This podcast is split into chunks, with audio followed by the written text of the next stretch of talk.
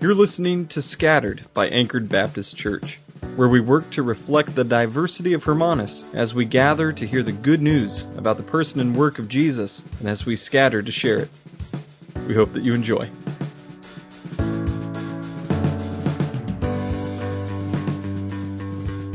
Over the last 10 weeks, my hope for you has been that you would see God calling you to Himself. Here's what I mean. In Exodus chapter 20, verses 1 and 2, we read this So God spoke all these words, saying, I am the Lord your God, who brought you out of the land of Egypt, out of the house of slavery. See, God makes himself your God, and he makes for himself a people. It is in these words that God is calling us to himself, so that we would know who he is and so we would have no God before Him.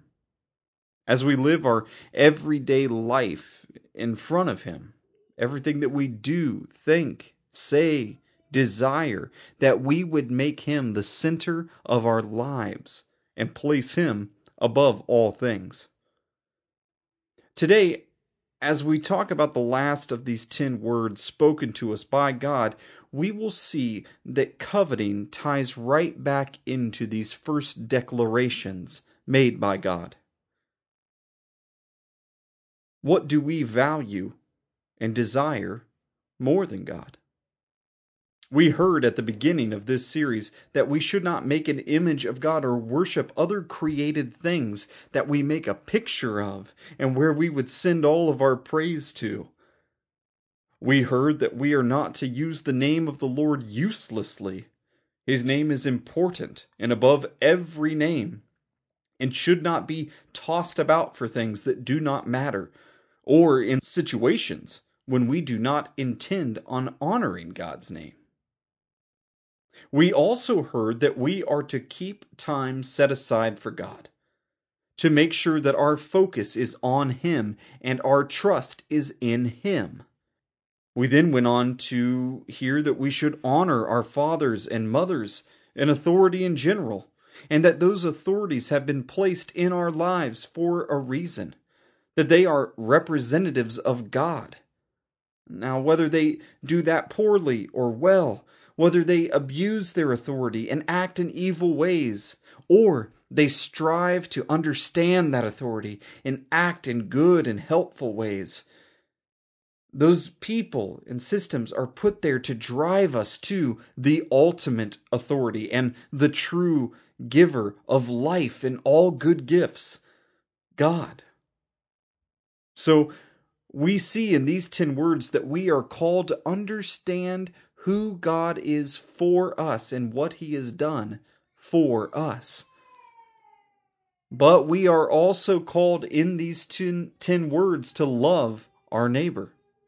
Or, as Jesus and Paul would summarize the law, we are to love God and then to love our neighbor as ourselves. And so, as we went through these other words no murder, no stealing, no bearing false witness, no lying. We have seen over and over again the many ways that we do damage to those around us and thus how we separate ourselves from God and willingly choose to cling to our sin and to ourselves. And today, let's read about what we think we deserve and where we wrongly put our desires. In Exodus chapter 20, verse 17, you shall not covet your neighbor's house. You shall not covet your neighbor's wife, or his male servant, or his female servant or his ox, or his donkey, or anything that is your neighbor's. We hear in these verses a truth that is deep in us. That we do not trust God and instead want to look to ourselves for what we think we need and what we think is right. We already saw this with murder, adultery, lies, and theft. That we believe that we must take what we want and need because God does not have our best interests at heart. Lastly, in these 10 words, God has held up a mirror to us in the midst of our sin and said, You are going to save yourself? With all of your idolatry and your hatred towards your neighbor? In these 10 words, God has shown us our need for a Redeemer, our need for someone like us, but not filled up with and covered with the sin that we have. Someone who not only lives up to these words, but who is the one that actually embodies those words, the Word made flesh. Someone that completely and entirely loves God and neighbor. And so here's our big idea for today Jesus has given you contentment, and he has given you rest from your striving. So, what is this word coveting? How do we covet? Well, let me give you an idea of what coveting is not. Coveting is not the putting away of all desire. Desire is not inherently a bad thing. God desires things for us, He has a will for us. There are some out there that say that we should put away all desires. That would be Buddhism, though. See, Buddhism is not just a, a form of religion that makes you work for your salvation, however, that uh, looks uh, to different Buddhists. But also, Buddhism claims that to become truly pure, to be a truly pure spirit or soul, we must put away all desire. We must not want anything or have a will for anything. That is not Christianity. The Bible would define coveting something like this We covet by desiring what is not ours, or desiring by what is not what God desires for us, or by desiring anything more than we desire God. Moses gives us several examples of this this morning. You will not covet your neighbor's house. We covet when we say that our neighbor's house is beautiful and that what God has given me is trash. It would be like me stepping outside my door and looking at some of these newly formed cracks on the wall and then looking over at my neighbor's house and saying, Wow, his house is low maintenance. I bet life's a whole lot better when I don't have to do as much work as I'm doing right now. My life, my life is awful because of all the things that I have. And if only I had a change in the place that I live, surely my life would be more complete. Hmm, my life stinks. And the only thing that would make it better is that house. Or a house like it. Or maybe for the many times that I am frustrated that nothing gold can stay, nothing stays good, and I have to repair this part of my house, and then that part, and then that part, and I look to my friends who want to get out of their apartments and buy a house, and I say, well, don't think that you're moving up in the world. I would much rather have your situation than mine. See, this is a form of coveting.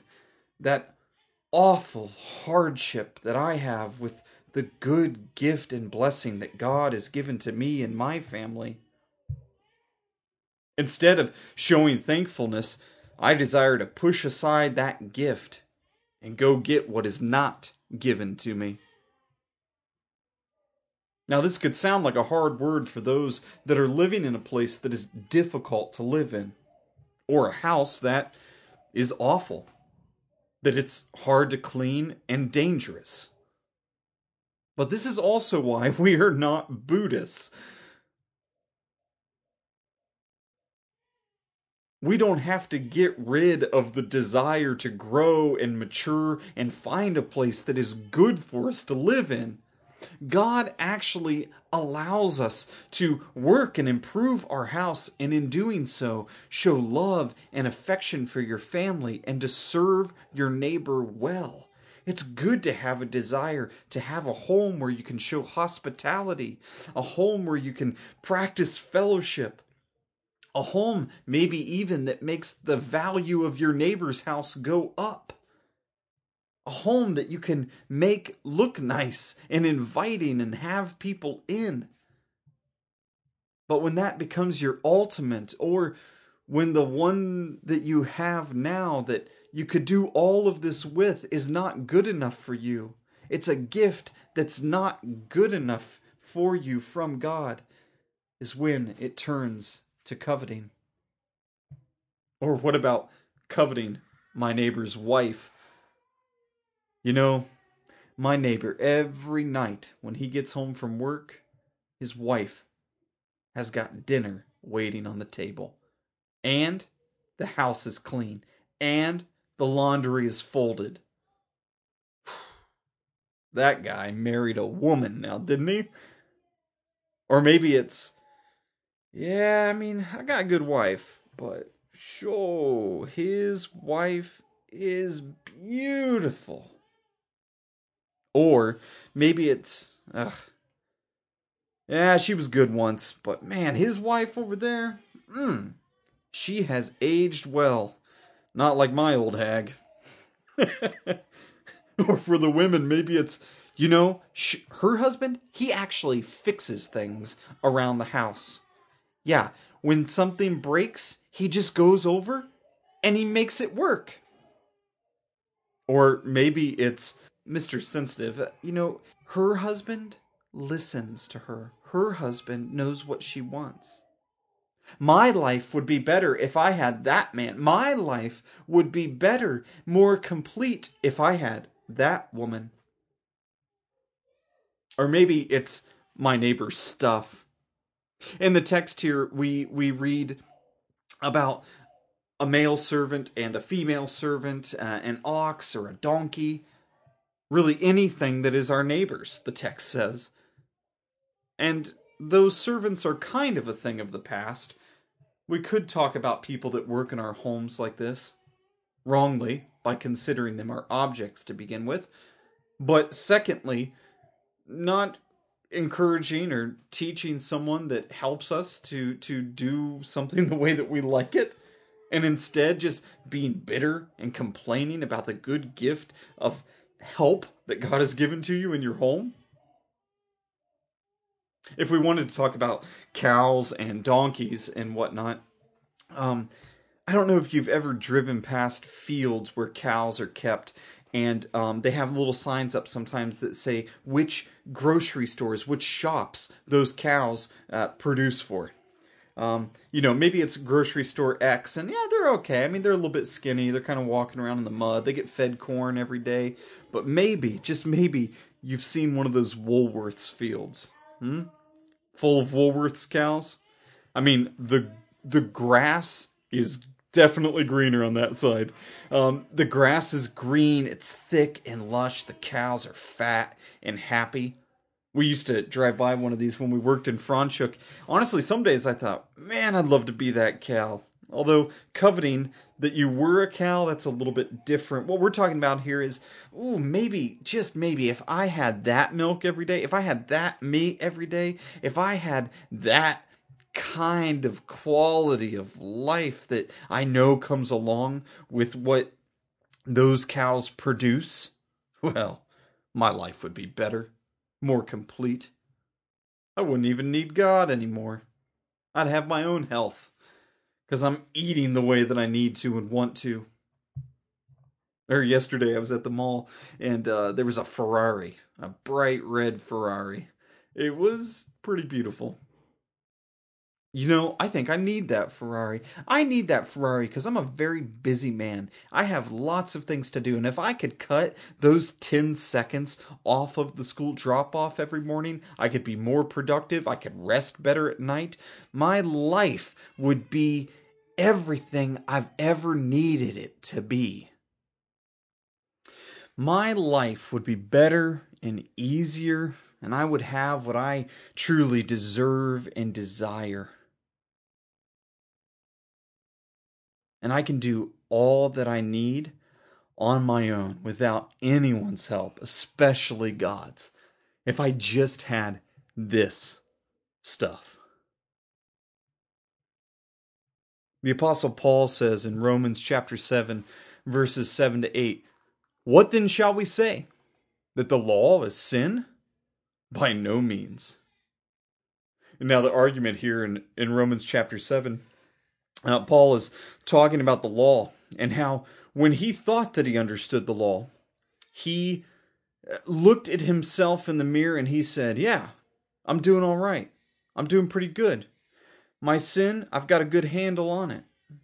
But then, when he truly understood the purpose of God's law and, and, and what it was showing him, he suddenly saw my sin is way bigger than I ever thought that it could be. I'm covered in it. I'm filled up with it. My sin is like a deep canyon, and I, I can't seem to get away from all of it. And so Paul says, well, then, is the law actually making sin? Is it sin? What shall we say? That the law is sin? By no means. Yet, if it had not been for the law, I would not have known sin. He says, I would not even have known what sin truly was without the law. For I would not have known what it is to covet if the law had said, You shall not covet. Christian, for you and for me, a bad desire for something else or a, a bad desire to place yourself above knowing who you are in Christ because of his work on the cross for you is coveting. But sin, seizing an opportunity through the commandment, produced in me all kinds of covetousness. For apart from the law, sin lies dead. Without the law, sin doesn't make any sense to us. Without God telling us what is right and what is wrong, what He desires for us, sin doesn't make any sense to us. It's interesting that back in Moses' day, um, most of the cultures around them had laws that said adultery is bad, murder is bad, theft is bad but none of them had laws against coveting. None of them monitored your desires and showed you what they really are. None of them showed you what your heart really looks like. That is, other than God's law. In Proverbs 4:23 we read this, "Keep your heart with all vigilance." For from it flow the springs of life. Your heart is important. And you need the law to see what your heart is truly like. In Matthew chapter 15, verses 19 to 20, we read this For out of the heart come evil thoughts. This is out of the heart now. Come evil thoughts, murder adultery, sexual immorality, theft, false witness, slander. These are what defile a person, you know, that break a person, that make them incomplete, that make them unclean. These are what defile a person, but to eat what is un with unwashed hands does not defile anyone. See, not all desire is bad. You should desire to work and do that work well. You should desire to love your closest neighbors, your family, and you should desire to love your neighbor well. In these words, Jesus is teaching us that we should desire. You can also desire food and medicine. You can desire to put things and systems in your life that make God's desires for you for you easier to work out and work at and cause you uh, to remember the importance of these good desires in your life. Because it's not what is outside of you, not what touches you from the outside that makes you unclean, but it is what is inside of you. What flows out of you, what grows out of your heart, which is darkened and deformed by sin. That's what makes you unclean. See, sins are not just something that you commit or perform.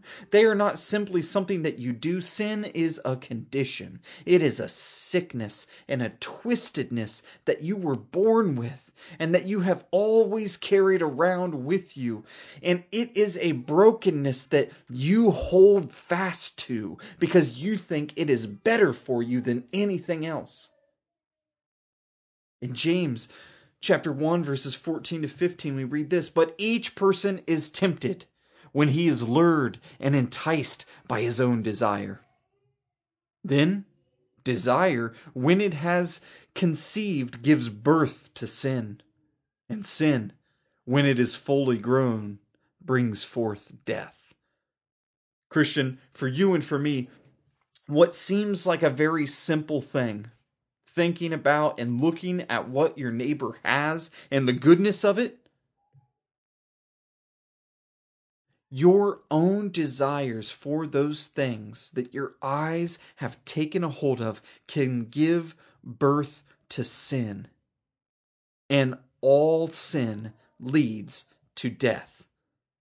When you act upon that covetousness, your desires for what is not yours, your you are placing your needs above the needs of your neighbor.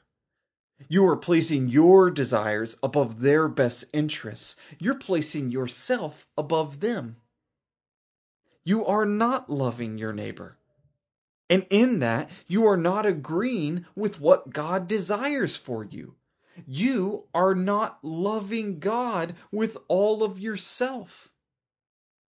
In its ugliest of forms, coveting gives birth to other sins.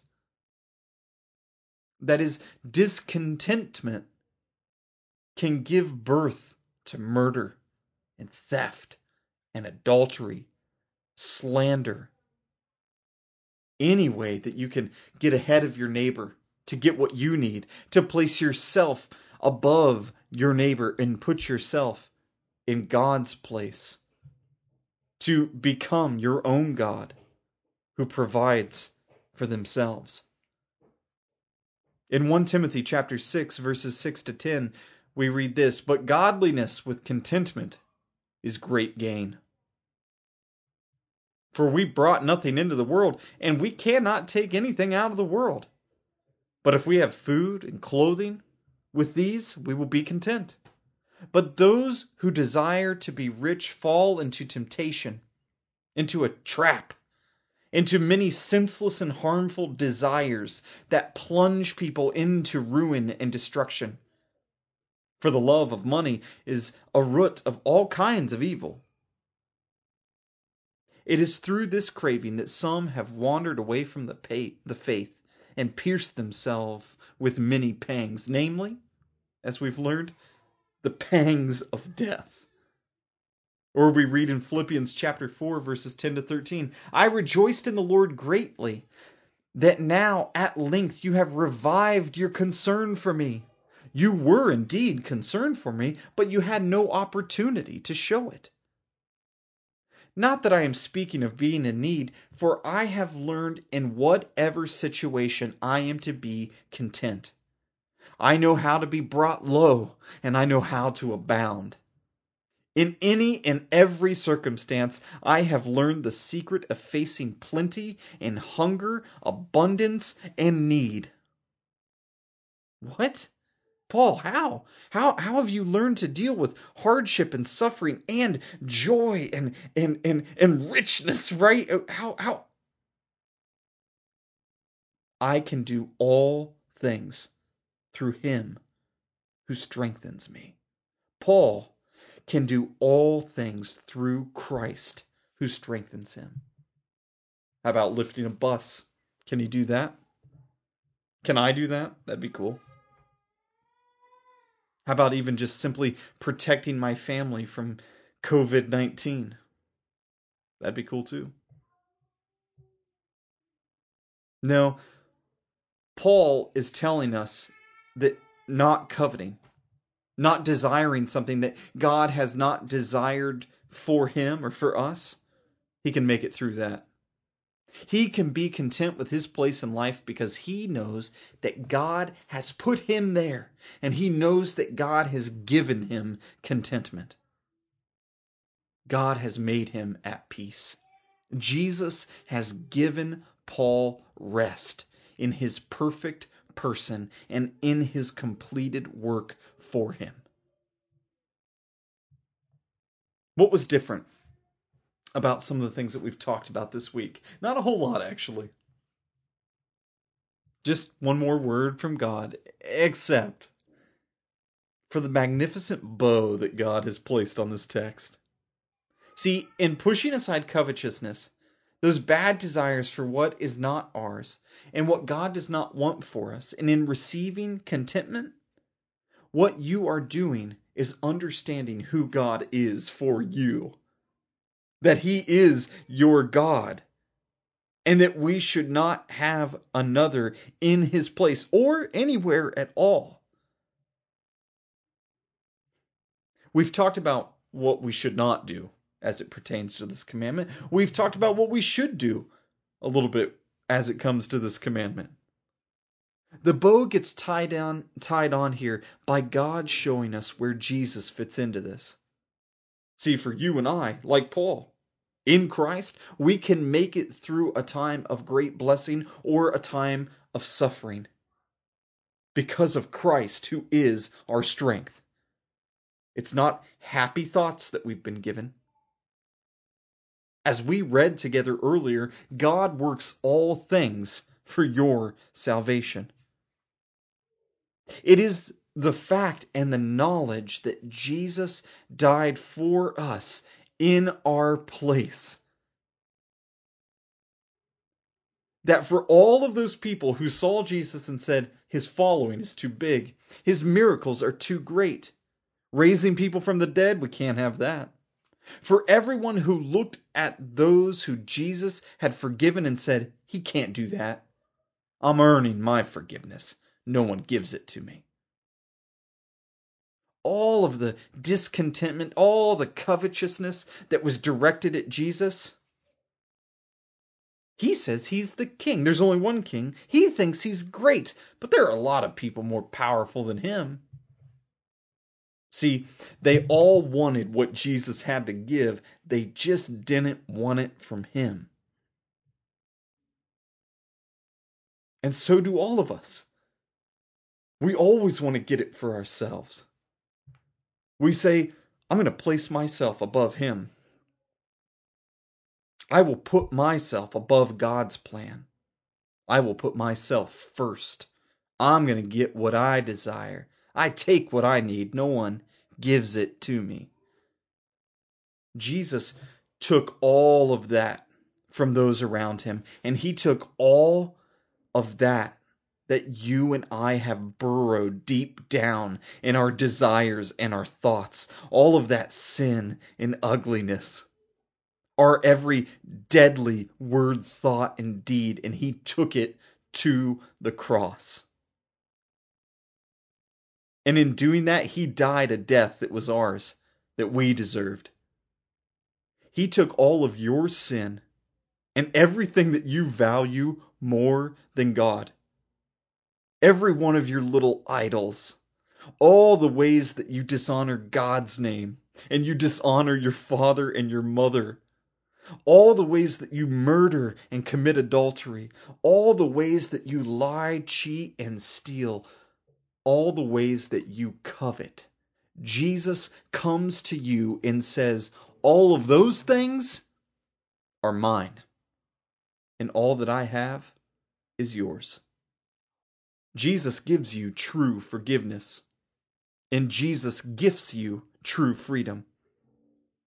Jesus says to you, I am the Lord your God who rescued you from slavery.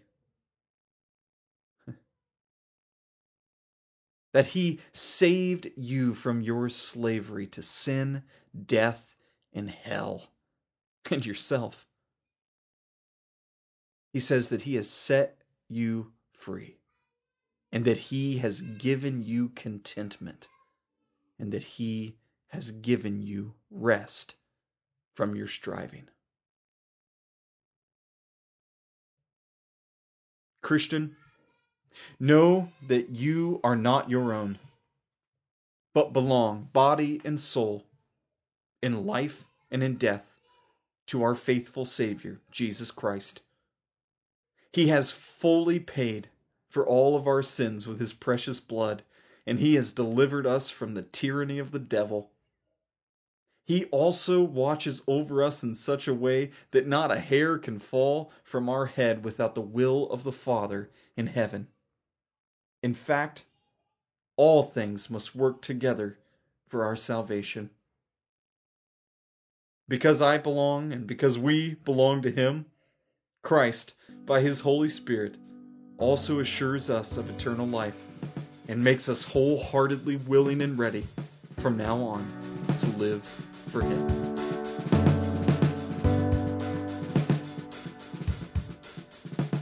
Until next time, know that the grace of our Lord Jesus Christ and the love of God the Father and the fellowship of the Holy Spirit is with you all.